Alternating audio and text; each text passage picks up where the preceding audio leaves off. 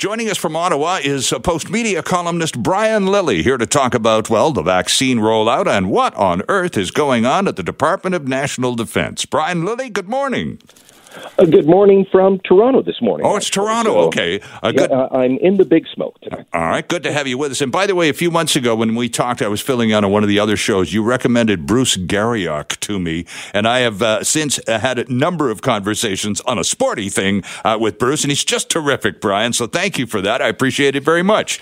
You, One of the best hockey writers going. He certainly is. the bow tie killed me on TV. the, the column you wrote the other day, Risky Plan Could See More Canadians get jabs sooner uh, really uh, struck a note with me because this notion of extending the term beyond the 21 or 28 day recommended uh, distances between the shots by the manufacturers, that the, the, the, the approach to extending that term began here in British Columbia, Brian, and I've been talking about it for quite some time on the radio here in British Columbia. It is a gamble. It is, uh, they're, they're basically saying we're going to, we're going to favor inoculating a large number of people once rather than a smaller number of uh, people completely twice. And that's just a numbers game they appear quite comfortable playing. Yeah, and we have to remember why uh, people like Dr. Bonnie Henry and, and Premier Horgan, uh, and now premiers and, and medical officers across the country are even considering this even with all the extra announcements of increasing deliveries, we do not have enough vaccines to look after the population the way we should. Mm-hmm. Uh, Canada remains in the, the mid 40s. I know some places say no, we're 56. I put us about 44th, 45th in the country right now, or sorry, in the world right, right now, in terms of vaccinating our population on a per capita basis. Right. Um, you know, yes, we're getting doses, but we're getting in a week what the Americans use by lunch. And uh, that is a world of difference. And if, you know, if people say, "Well, we can't compare ourselves to the Americans," uh, fine, pick one of the other forty odd countries ahead of us mm-hmm. in line. We, the premiers and the medical officers decided to go this route because they looked at the anxiety in the population, the need for all of us to get back to some semblance of norm, no, normality, and said, you know what? The single dose gives about a 60% efficacy, mm-hmm. and we can extend the second dose. That will give more people a, a greater uh, amount of protection than they currently have, and we'll catch up with the second dose later. It's not my ideal, but barring a, a sudden influx of tens of millions of doses, not three extra million by June, this is the best that we can come up with. So, you know, between the, the increase that the, uh, the the federal government has and these changes, we can get everyone a first shot by uh, Canada Day yep. or yesterday here in Ontario. They said first day of summer, June 20th. Mm-hmm. Um, you know, I, I would prefer if people say 70 and older still stuck to the, the current regimen, and, and I hope that provinces go in that direction. But you know, as someone who's uh, still in his 40s and, and still pretty healthy, I, I'm sure I'd be fine with one shot. Sure. Uh, I suppose, though, what what and it's interesting you would address those older demographics, Brian, because if they're and also the fact that the feds who poll without just an, an amazing amount of frequency to the tune of many gazillions of dollars did recognize a, a, an, an accelerating degree of anxiety nationwide with respect to the delivery of any vaccines.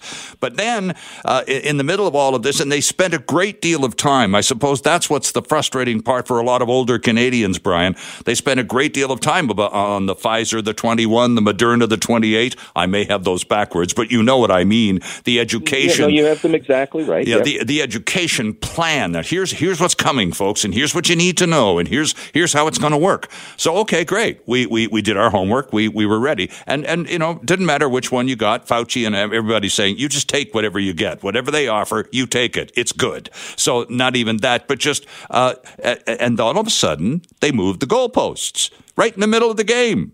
And, and, upset a lot of people only because they were they had just sort of come around to recognizing what must be done and what will be done in what sequence and then all of a sudden, wait a second, no, no, it's it's changed now. And and who's doing who's doing the changing? Is it the is it the medical scientific crowd? Maybe okay, I can go along with that. Or is it the vote for me crowd, Brian? In which case, I'm really skeptical. Well, I have no doubt that there's a lot of politics in here, and um, you know, I don't know how Dr. Bonnie Henry is perceived in British Columbia these days. I know that across the country, uh, people look at her as saying, "Wow, she's the medical officer that got it right." Mm-hmm. Well, not all the time you know, they've all had ups and downs and they've made mistakes and and I think a lot of people had questions about her saying, "Oh, it's fine to go to an election," and then she didn't bring in uh, new restrictions and measures until after voting day. Right. You know, was, was there politics being played there?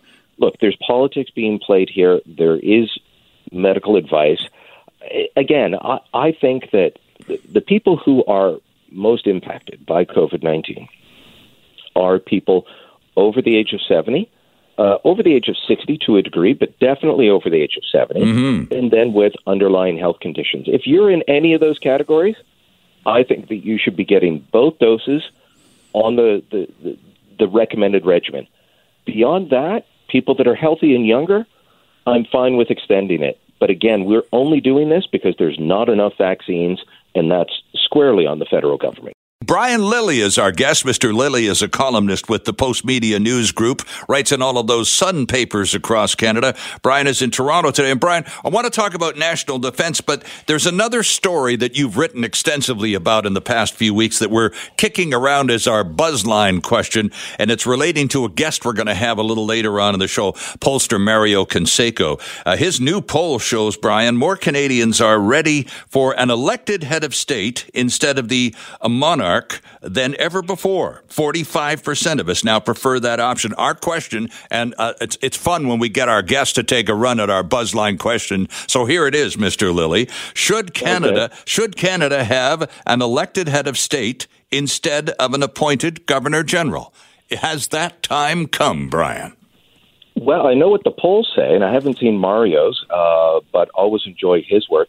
What he says matches what others are saying in that Canadians are ready to be done with the monarchy, especially after Queen Elizabeth passes. I agree. Uh, and I'm sure lots of your listeners are going to be watching that big interview tomorrow night uh, with Meghan and Harry. Oh, right, of course, yeah. But, um, you know, for me, it's going to depend on uh, what that looks like. Eh, if we have to open up our constitution, then I'm very reluctant to change anything because I'm worried about what would come next. Mm-hmm. I look at the way the academics and a lot of media people uh, view how this country should be changed, and I think, oh, we're going to have a constitution that's a disaster. Um, I'd like to, you know, we can have the debate, I think, but what I don't want is a bunch of politicians getting together in a room and presenting us with an all or nothing solution, kind of like they did, in my view, in Charlottetown and, mm-hmm. and Meech Lake. Okay, so but the notion isn't uh, it does it's not off putting for you, uh, assuming we can get it right. Yeah, I, I mean, I've become a reluctant monarchist uh, because I'm afraid of, of what would come next. But yeah. if we were to move to an American style system, uh, you know, and we do it right, the Americans actually have more checks and balances in their system than we do. Um, and that's something that appeals to me. Uh, right now, if you win a majority government, um, well, you are an effective dictator. Well, you, and we just have to hope that you're a nice one. you and, and many of our listeners may remember that open mic conversation, I believe, was, was at a NATO meeting in Brussels when Chrétien was speaking with Bill Clinton about this very thing. And Clinton, mm-hmm. uh, Clinton at the time, I think, was either going into an election or getting ready for one or something. And Chrétien told him point blank, in my, in my country, the way we govern things, I'm absolutely in charge. Yeah, the, Canadian prime ministers have more power than American presidents True. within their own ho- home. And uh, the fact that we could potentially vote for a president with one party and then fill the uh, the legislature with representatives from another party and not give total control and make them work it out and compromise, I think would appeal to a lot of people. I think so too. Let's talk national defense for a few minutes. You're writing a fair bit about that these days. Uh, the minister apparently knowing uh, many years, plural, ago about some uh, improprieties alleged against the former CDS, Jonathan Vance. And now we have his replacement, Art McDonald, stepping aside, Brian, after literally a month on the job. Again, this goes back to who made the appointments in the first place. We're talking almost the same same issue as the Julie Payette appointment. Well, Jonathan Vance was appointed in the, the waning days of the Harper government. Okay. So the, Stephen Harper and the Conservatives appointed him, but uh, Justin Trudeau and the Liberals extended Vance's appointment. Uh, they had him stick around longer than he was originally scheduled to. Okay. Um, as they dealt with issues like the, the Mark Norman trial and as they looked for a replacement. So, uh, you know, if if the prime minister knew about this in 2018, why did he extend Jonathan Vance's term as chief of defense staff? Mm-hmm. Um, you know, what we know now, and, and this all coming out due to great reporting by uh, uh, my colleague, uh, former colleague in Ottawa, Mercedes Stephenson uh, of Global. Mm-hmm. Yep. Uh, you know, she broke the story. But what we don't know, we don't know a lot of the details about the the allegations of sexual misconduct. We know broad outlines, so we we don't know enough about what Jonathan Vance is alleged to have done, right? Uh, to know whether it, it you know is, is damning, career-ending, uh, slightly against the rules. Um, we know that the woman did not want to come forward. Um, you know, she wasn't interested in pursuing anything. But that's all beside the point. And by the way, Vance denies any wrongdoing. Mm-hmm. That's all beside, beside the point when it comes to how the government acted. If the government knew of allegations, then they were required to investigate mm-hmm. and and make a determination. They never did that. Harjit Sajjan, the defense minister, was meeting with uh, Gary Walbourne, who in March 2018 uh, Walbourne was the military ombudsman at the time. He went to the minister, said, "I've got allegations." Told the committee, uh, defense committee, earlier this week. He reached into his pocket to present the evidence to uh, Minister Sajjan, and Sajjan pushed back from the table and said no. He did not want to see it. We know that Sajjan's office followed up with Walbourne about this. We know that they discussed it with the Prime Minister's office that the Privy Council was involved. So I don't know how Justin Trudeau and and Harjit Sajjan, uh, who outright lied and said he didn't know about the allegations until the reporting came out. No, he did.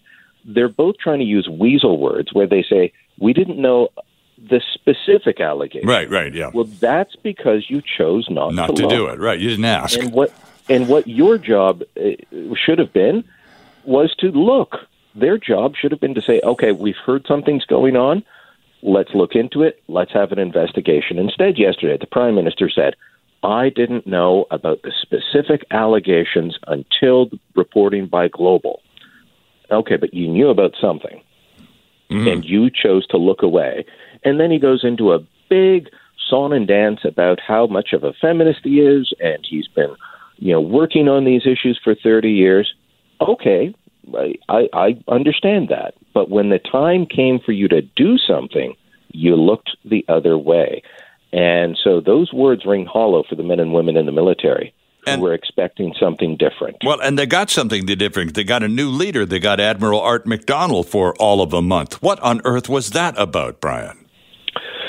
Yeah, uh, I, I, again, a lack of uh, proper vetting, perhaps. Uh, this you know, McDonald, it relates to uh, an incident on a ship a decade ago um, involving him and a, a, a, female officer and apparently alcohol. Uh-huh. Uh, but we don't know a whole lot more than that. So, yeah, you know, once again, is the government taking this issue seriously? Are they vetting candidates properly, or are they going down the Julie Payette route? Um, and and looking the other way when they they do vetting and see things that maybe should make them look harder at other candidates. And you know, we we can go on for for hours about the ability or the distinct lack of ability for anybody at National Defense to buy anything, perhaps beyond staplers and office chairs. And even there, they're going for the most expensive model. They seem to be utter, utterly incapable of providing for the people in uniform. And that's the other part of the equation, Brian. Recruitment uh, numbers are down, and uh, it, you know, it's not the kind of and I mean the TV ads are nice, no question, but it, it, it doesn't strike me as being the kind of organization that will uplift a new generation into its ranks.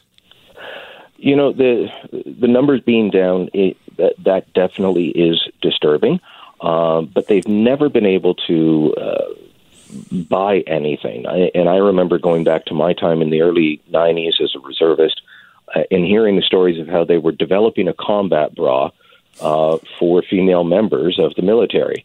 And after a bunch of time and money wasted trying to find something, they just said, you know what? Ladies, you know what you need better than us. We'll reimburse you for them sure. when you buy them. All right. Uh, the only time we've done things right is when we buy off the shelf, like we did with the big uh, uh, lift planes that uh, were purchased in around 06. Uh, we were having trouble getting equipment to and from Afghanistan. That's right. Yeah. And at that at that point, um, the uh, Prime Minister Harper went to the Americans and said, "Can we get in line ahead of you?" And the American uh, with Boeing, and the Americans said, "Sure, we have lots of these planes. You can have the next three. That's exactly how many we needed. We bought off the shelf. The things worked every time, whether it's uh, liberal or conservative government. Every time we go into these uh, long, drawn out procurement processes for the military uh, the generals change their minds on what they want mm-hmm. and what is required 15 times, uh, and it just drives up the cost, and nothing is ever built. It, it is disgusting that it has taken more than a decade to build ships. We defeated the Nazis while building a navy right. in shorter time. Yeah, interesting stuff, Brian. I have to leave it there because I'm fresh out of time. I'm grateful for yours. It's good to have you on the program. You're a breath of fresh air, and and uh, we do appreciate you're also participating in the poll on the monarchy thing. Uh, and you're quite right, I think, with respect to that. And here we have uh, poor old Prince Philip back at the hospital again. He had a procedure the other day, and he's under observation. And we've got the the grandson uh, and and the the wife on TV tomorrow night. It's it's not uh, unraveling or, or uh, unfolding as perhaps her Majesty would have preferred, but some of the byproducts here in the colonies, and Barbados is dropping the monarchy next year, uh, and, and, and, out in the colonies, uh, these sentiments are starting to run strong. So we thank you for sharing yours with us this morning, Brian, and I look forward to another opportunity to speak to you again. All right. Good talking to you, Sterling. Yeah, good pleasure. My pleasure entirely. Brian Lilley joining us from Toronto this morning. You can read his stuff in the Sun newspapers across Canada. Uh, so, a big announcement over in the city of Surrey within the last couple of weeks approving, well, what they call the Global Education Mega Center. It has been approved just quite recently by Surrey City Council. It will be one of the tallest buildings in Surrey. It'll be constructed adjacent to the Surrey City Center Skytrain train station right near Simon Fraser and Kwantlen Polytechnic campuses. It's going to be a 49 story tower and it will host five post secondary schools, each occupying a lower floor, and Sprott Shaw College Surrey campus will be the anchor tenant. The top 43 floors or 41 floors, residences for the people going to school down below. So, who's behind all of this? Well, it's a Vancouver company called the CIBT Education Group, one of the largest education and student housing investment companies in Canada. And it's a real pleasure this morning to welcome the chair of the CIBT Education Group, Toby Chu, to the program. Mr. Chu, Toby, good morning and welcome to the show. Good morning. Thank you for having me. Well, it's very good to have you. You must be just thrilled with this latest uh, approval from the City of Surrey for this uh, new building at Surrey Centre. Yes, it's been uh, three to four years of planning and uh, lots of input by the city, and uh, very welcomed by all of our neighboring schools and universities because student housing is a big need in that area. It certainly is, and uh, this, but this concept, Toby, of uh, building a tower with uh, the with the the schools and other commercial tenants in the bottom of the tower, and then having the entire tall uh, three quarters or or perhaps eighty percent or more of the tower being residential uh, for specifically for the students who are attending all of those post secondary schools in the tower. For the parents of foreign students whom uh, you hope to attract to this tower, this would represent an element of safety and security that I'm sure you've heard about in the past. Yes, absolutely. Because you know, Vancouver, we're always seeing some you know dark and rainy weathers. Uh, we have a lot of international students, yes. but also not to uh, forget about the domestic students, you know, coming across the country from interior provinces and, and, and across Canada coming mm-hmm. to study. So it'll be a great place for them to just take elevator to school instead of taking a train, sky bus, uh, sky train, or walking. Well, you know that there's a lot to be said for that. Uh, the commute to school, well, you're down uh, 20 stories, and there you are at the door.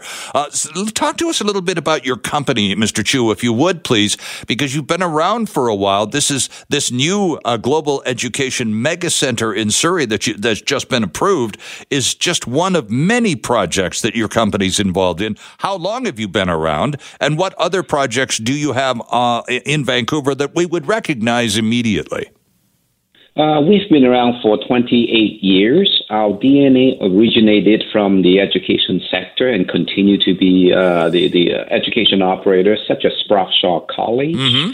Uh, two of the most uh, sort of prominent buildings are at downtown Vancouver. One is Viva Tower. The other one is GEC Granville. Both of them are on Granville Street and Drake, and then um, Howe Street and Drake, and then along Cambie Corridor in Vancouver, all the way on uh, uh, uh West King Edward Avenue, uh, West 42nd, West 60th Avenue, as well as Marine Gateway. Mm-hmm. Uh, we are always nearby the uh, subway stations. And the model, pretty much, you know, we started with school and then we saw the demand rental pricings in Vancouver is crazy, vacancy rate is low. Yes. Uh, so we started that about uh, seven years ago on the student housing.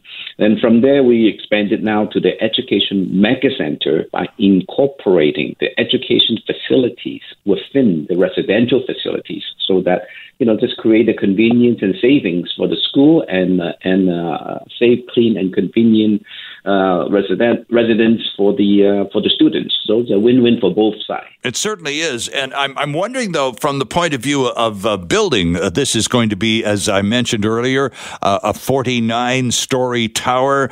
It's it's uh, it, as you say, it's been years in the planning. The approval has just been granted. A couple of questions out of that.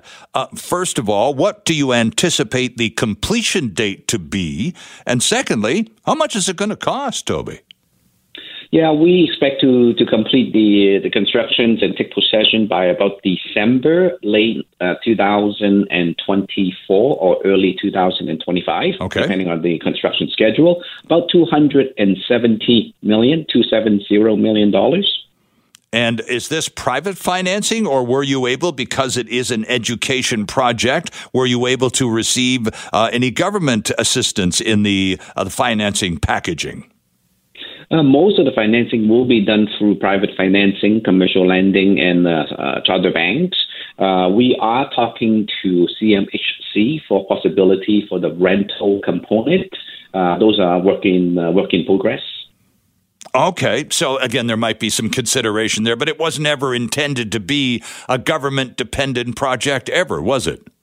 Uh, no, it isn't because you know SFU is across the street, Kwantlen is across the street. Obviously, we will have a lot of their students living with us. Sure. Uh, but because we also have a commercial component, and then we have some private colleges at the lower floor, uh, so we're keeping our options open. I'm just curious. I need to take a break, but I'm curious about this with the pandemic uh, uh, really dominating our our thought processes, and I'm sure to some extent, Mr. Chu, your planning process. For example, the student or the residential housing component that will be such a huge part of this project in Surrey.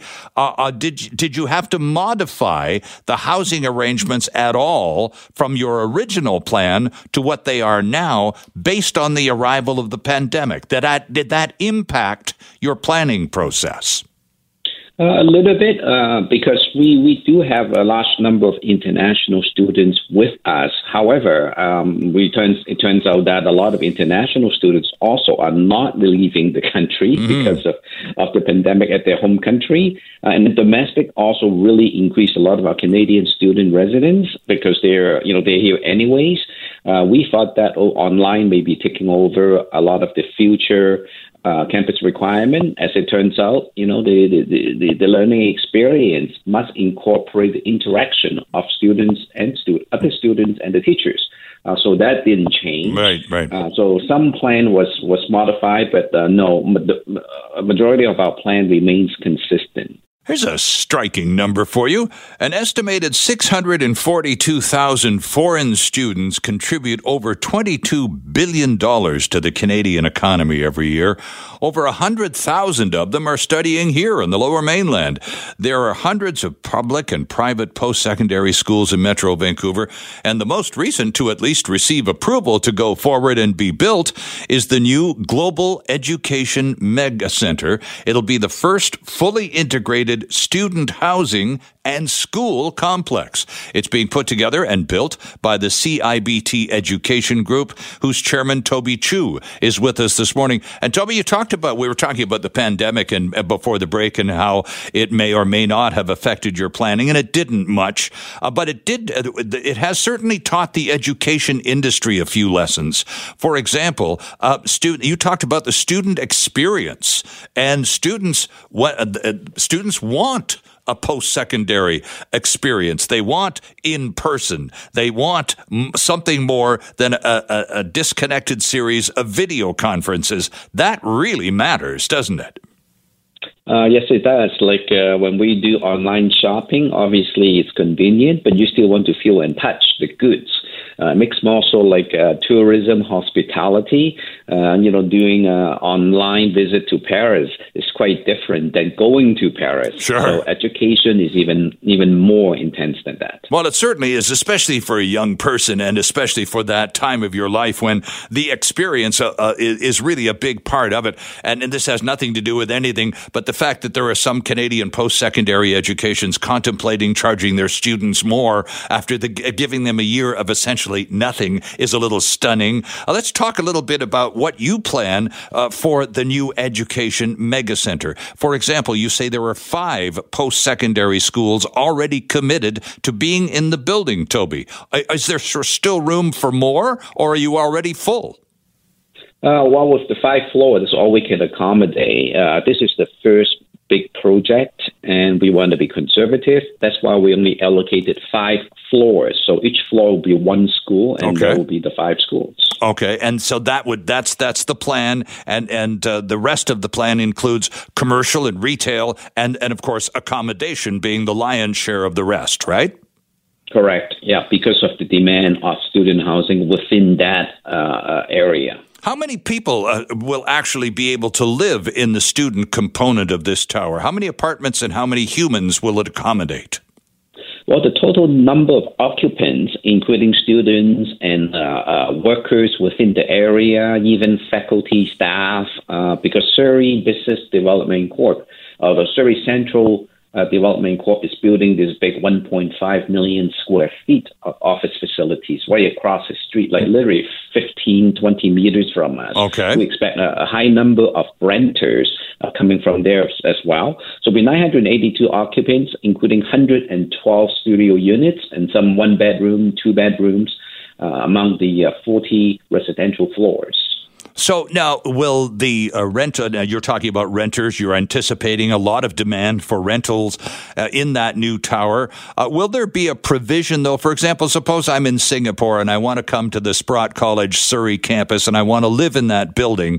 Uh, if I sign up for the school program uh, and I, I request accommodation, is that a, is that a gimme? Will because I'm a foreign student in that purpose designed building, will I be given priority as as a renter?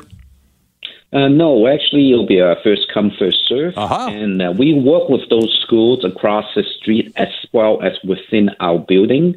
Uh, so, you know, whatever the demand is, and, and that's where we go. We have to keep it as open as possible, whether it's foreign, domestic workers or, or families or, or faculty staff with, you know, with their with their spouse. So we're open to all public. And what do you know about the demand? I mean, you've been working on this project. It involves hundreds of millions of dollars and years of planning. What can you tell us this morning about the demand that you uh, you realistically anticipate already? Well, we know for a fact that uh, SFU Surrey campus and Kwantlen Polytechnic Surrey Central campus, both of them do not provide any housing. Mm-hmm. So that's about 10,000 students of estimate uh, across the street, not to mention within our own building of the five schools. Uh, and then, of course, rental has always been a big issue in the Metro Vancouver area, running at about 2.6% up, uh, uh, vacancy rate. Uh, so that's just basically is the market. It's uh, it's a, a, huge shortage of rental, even though because of the pandemic, it did improve a bit. Uh, but soon as all these people get get back to work, three and a half years down the road, uh, and the and the development permit for rental has like was down thirty percent during the pandemic. Uh, so it's just a matter of time that two point six percent uh, vacancy rate will drop again to maybe within one to to two percent again. Exactly. So this demands there. Yeah, this represents a fairly low risk uh, investment. I'm I'm sure that attracting investors to a project like this must be fairly easy. Is it? Yeah, we've uh, actually, you know, our existing lenders for other projects already expressed their interest and say, hey, you know, we're dealing with your, your all other buildings. We have uh, 16 other buildings in operation sure. or under construction. So, you know, for them to step up and they understand it, they understand exactly what we're doing.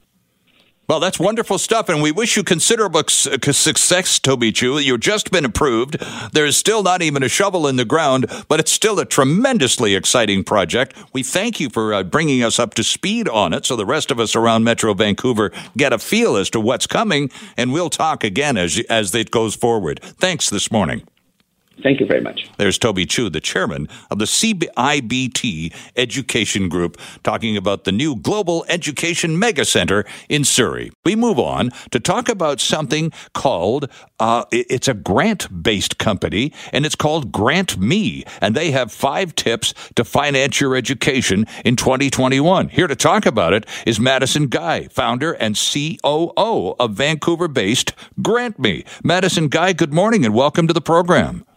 Good morning. Thanks for having me. Well, it's great to have you with us. Tell us about Grant Me, Madison. Who are you and how long have you been around? Sure. So um, I started Grant Me in 2017, and that was actually my last semester at UBC. Okay. Um, and basically, the premise of, of Grant Me was uh, really supporting myself through school and finding scholarships and awards that I was eligible for. So um, we started in 2017, and initially it was just like a one to one service. And then eventually we built um, a technology platform, which now matches students to scholarships, supports students with university applications, and um, pretty soon we're also going to be matching students with internships and jobs as well. So you started in 2017. Here you are, four uh, school years later. How about demand? How popular have you become in that short period of time? Yeah, so we've grown uh, about 300% every single year since we've started, and now we're working with over 2,500 students last year um, across Canada, and we're um, yeah, we're not just based in BC. We are working with students all across Canada. So a lot of growth. Our, our team has grown, and it's been really exciting. I'll bet it has. Uh, the, the website, friends, is grantme, one word, grantme.ca. And if you flip around through there, you'll find things like this. Despite hundreds of millions of dollars in scholarships and awards available, students in Canada still graduate with an average $26,000 in student debt. Madison, when you graduated UBC, what was your student debt? I graduated with zero debt, and I was and I was really lucky, and that was the honestly the main motivation for um, for supporting other students with taking advantage of all of the funding options that are available to students. I think there's so many resources out there, but it can be so challenging for students to navigate. So um, I think it's possible for other students to do the same thing. They just need to, you know, have access to those resources to make it possible. When we're coming out of high school, there are uh, we are made aware of the fact in our senior high school year that there are indeed uh, bursaries and scholarships and grants available to high school students who want to go forward into some kind of post-secondary environment. And that for many students, frankly, Madison is the last time they hear anything about grants and scholarships and bursaries, and that's in their, their last year of high school when they may or may not follow up and apply for one or more. Why do you think there's such a fallout of interest for all that free money? Yeah, I mean, I, well, I think there's two parts to it. I think when students get into grade 12, there's there's so many different things going on, um, from graduation to you know keeping their grades high to applying to different universities. That I think scholarships end up falling um, to be the last thing that they're thinking about. And okay. the, ch- the challenging part, like I said, is that it can be really difficult to navigate. Um, but the second thing, and I think the most common misconception, is that once you graduate grade 12, there isn't any other scholarships available mm-hmm. as a university student. Um, and that's, you know, absolutely not true because there is so many different scholarships that you can be applying to all the way through to you know, a master's program or a graduate program. So um, I think really students just aren't aware of those opportunities. I believe you. Uh, more than anything else, I quite agree with you. I just don't think they know about how to relieve some of that financial pressure. So are most of these available grants uh, government money or are they private foundation money? What's the source of the loot? Yeah, so I would definitely say that most of them are private. So coming from, you know, small businesses, nonprofits, larger corporations, and those are really the ones that students don't know about. Right. Um, and the ones that are really hard to navigate often. And then there's also, you know, awards coming through the university directly, right? So if you're applying to a university um, in your grade 12 year, there's going to be entrance scholarships available, mm-hmm. but there's also faculty scholarships that you can be applying to throughout your undergraduate degree as well. So um, it's a combination of all all three, I would say, um, but there's definitely a lack of applications coming for some of those third party private scholarships that are available. And, and that's part of what Grant Me is all about. There's, it's, it's, as I understand it, it's a sort of a twofold purpose to this whole thing, Madison. A, education. Hey, look what's out there. Holy cow. And B, the all important connection. That's what you've done uh, since you first started this as, as almost a referral outfit. You've now become a very high tech platform that connects students to available cash, right? Yeah, yeah, that's ex- that's exactly it. And I think we're, you know, we feel really fortunate because we've really been able to learn from our students over the years to to what that platform should look like and how we can best support them with um, looking at those opportunities. So that's exactly it. It started just as a really like a consultation and, and service, and I was sitting down with students all over the Lower Mainland one to one, and then um, eventually we were able to leverage technology to, to build a platform to um, help students across Canada. So, what sort of volume of business are you doing now? You said you've uh, you put a team together. You've got this whole website thing going on. Lots of technology happening. What? Uh, uh talk to us about the evolution of the company.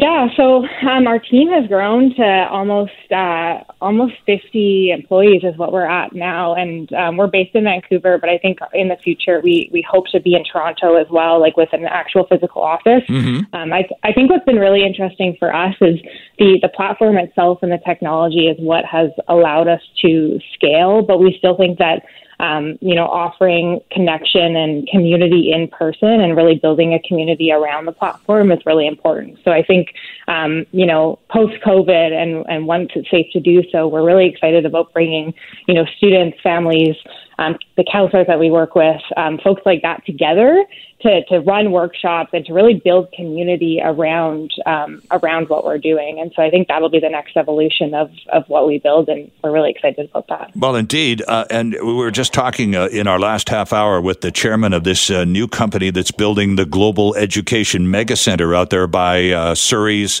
uh, Simon Fraser and KPU campuses right near the Surrey Central SkyTrain station. 49 tower building, Madison, five post secondary schools on the bottom floors There's housing for all the students on the top 41. Interesting co- uh, concept, hugely expensive. Again, private money, believing in the future. Uh, and I'm curious, though, about uh, the one thing that came up in the conversation, and, and I'm coming back to you on this one as well. Uh, there are schools Canadian universities, post secondary schools, this year contemplating a fee increase after having nothing to offer their students short of video conferencing for the past year. I find that unimaginable and beyond cheeky. What's your take on that?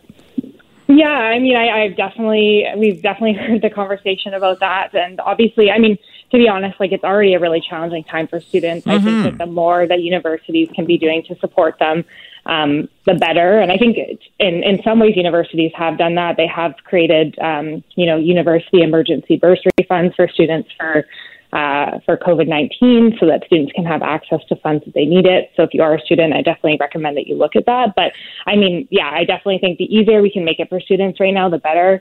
Um, and not just for students, for families, right? Because sure. there's obviously folks that, you know, have lost jobs and it, it can be a really challenging time. So um, yeah, I mean, I, I, would say I agree with you for sure. Okay, now let's go back to the the good stuff. Finding out about the free money. Where do they? So, if if a, does a person go to grantme.ca, Madison, and is there a sign up process by which you identify yourself and and your your uh, your educational path and, uh, and, plans, aspirations, all of that? And and uh, how do you inquire about what what do I qualify? What's out there for me?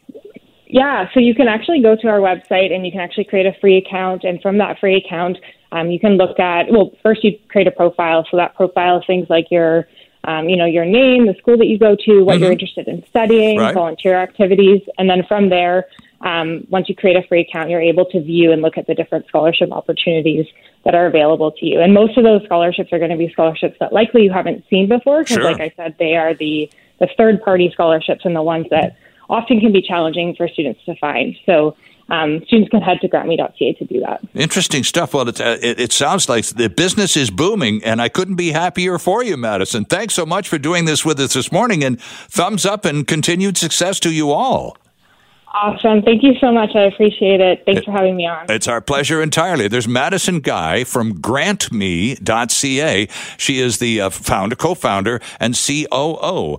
Again, the address, check it out. Free money for students. grantme.ca. Again, it's just sitting there.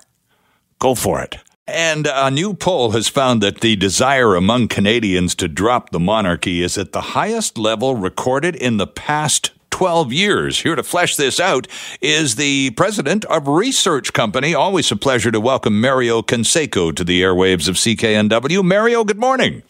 Good morning, Sterling. Great to be here with you. It's good to have you with us. And here we have a poll on the Office of Governor General, and we have two examples in our most recent memory Julie Payette and her predecessor, David Johnston. Julie Payette turns out to have been a bit of a disaster. David Johnston, on the other hand, Mario, was probably the the dictionary definition of the perfect governor general. So we've seen both ends of the spectrum. Did the did the findings surprise you at all?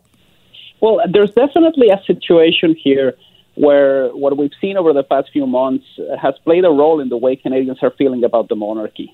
It's not just the situation with the Governor General and uh, the allegations of uh, abuse in the workplace.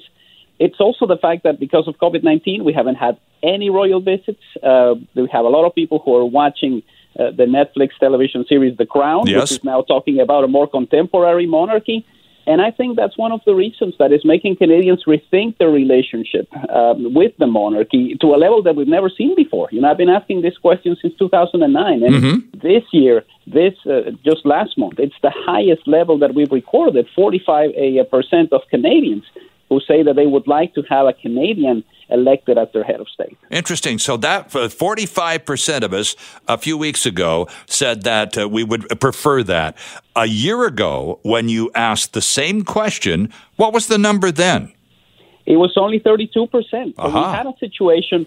What's interesting about this year, when you look at the numbers, is we moved uh, from a lot of Canadians who were sort of wishy-washy on this issue. I don't really care that much. Right. Uh, it's not something that that is uh, deeply affecting me many Canadians who are on that group are moving to the group that say, well, maybe it makes sense to have a Canadian elected as our head of state. And it's definitely complicated because of the timing of things. Um, we see a significantly high favorability rating for Queen Elizabeth. Even people who don't like the monarchy right. have a favorable view of her. We don't see the same numbers with Prince Charles. Uh, his numbers are fairly low. Only 41% of Canadians who have a favorable view of him, compared with 70% for Queen Elizabeth. Right. And even people who like the monarchy don't think that he should be the next king. You know, there's more support among Canadians and among Canadians who like the monarchy for Prince William. So figuring out a way to change this tide with somebody as unpopular as Prince Charles, it's going to be quite complicated. It is interesting, too, that uh, the timing of all of this, because we've got this big uh, Netflix uh, interview, uh, the Netflix deal with Oprah Winfrey's production company is netting some serious cash for Meghan and Harry. And of course, they're about to do this tell all interview tomorrow uh, uh, with Oprah Winfrey. I think more than anything else, bring, bringing a level of disrespect to the royal family to, to the public airwaves that I, I've never seen before. And I don't imagine that's helping the esteem of the royal family anywhere around the world, even in Commonwealth countries, Mario. Well, it's definitely not going to help. I think it definitely places uh, the royal the, the royal family and certain elements of the royal family in a negative light. That being said, I understand the frustration from those who say if you want privacy, if you want to start your life again, if you want to be independent and build a career for yourself in the United States, having an interview with Oprah Winfrey is probably not going to give you that privacy. So there's also a little bit of criticism there. No kidding. When it comes to the behavior of Harry and Meghan. Yeah.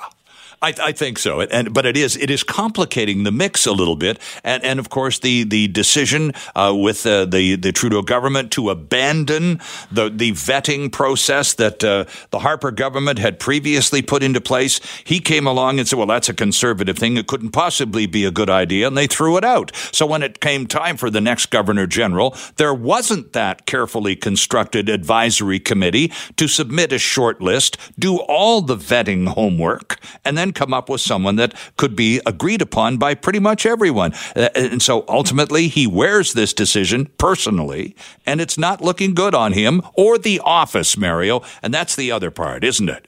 Well, that is definitely problematic. I think if you look back at the history of governors general, uh, the ones who are the least noticeable, so to speak, are the ones who are successful. Yeah. This is not an office where you're supposed to be some sort of globe trotting star. You know, it's not the kind of situation where you want to find somebody with the profile of somebody like Julie Payette.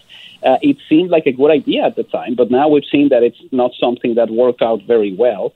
And it's complicated. You know, you're looking for somebody who can fill that role. And I think part of this has to do with the fact that some of our last governors general uh, were media personalities, uh, two who worked for the CBC for mm-hmm. that matter. Yeah. So maybe they were looking for somebody who could do that. But with a prime minister like Justin Trudeau, you don't need somebody like Julie Payette to go out there and speak about brand Canada. You needed somebody who could do things fairly differently. And I think that is the example that we have with the former Governor General under Stephen Harper. You know, he was somebody who was universally respected and liked. Yeah because he wasn't seeking the spotlight. Exactly. Uh, just a few seconds left here. Uh, in terms of the choices Canadians have made, according to your poll, it's not about abandoning the office, it's about Canadianizing the office, isn't it?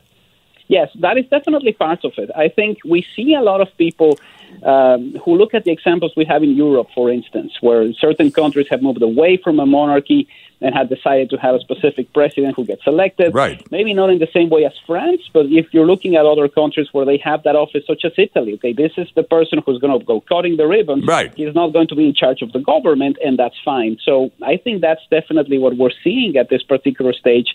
But it has a lot to do with the year we've had. In a year with more visits, with certain things going differently, maybe the numbers will shift. But, you know, this was an eye opener for me. I wasn't expecting a 13 point increase in desire to drop the monarchy. Well, it's no question that it really is quite a dramatic increase. Mario, thanks for your uh, your joining us again this morning. We had some uh, Vancouver opinions, no doubt that you heard uh, just before coming on. It's it's a controversial subject, and it's not going to go away. We appreciate your update for us this morning. My pleasure, Sterling. Anytime. Research Co. is the name of Mario's company, and you can find all the details on the monarchy and all the other polls that are current. It's an excellent resource website. Hi, it's Shauna, and I might be a bad parent because my kids think french fries are vegetables. Hey, it's Ryan, and I might be a bad parent because I went out for wings when my wife was in the hospital after giving birth. Johnny here. I might be a bad parent because in my house, the tooth fairy gives pocket change. But we're not alone. Len emailed us and said his six year old daughter's Tarzan moment going from love seat to lazy boy by curtains made him more proud than any dance recital. and Andy left his two year old at the rink. All right, guys, I'm sure we're not alone. Like Andy's kid. For stories and confessions like this, make sure you check out our podcast. It's called Bad Parents, and it's available wherever you get your podcasts. I left a glove at the rink.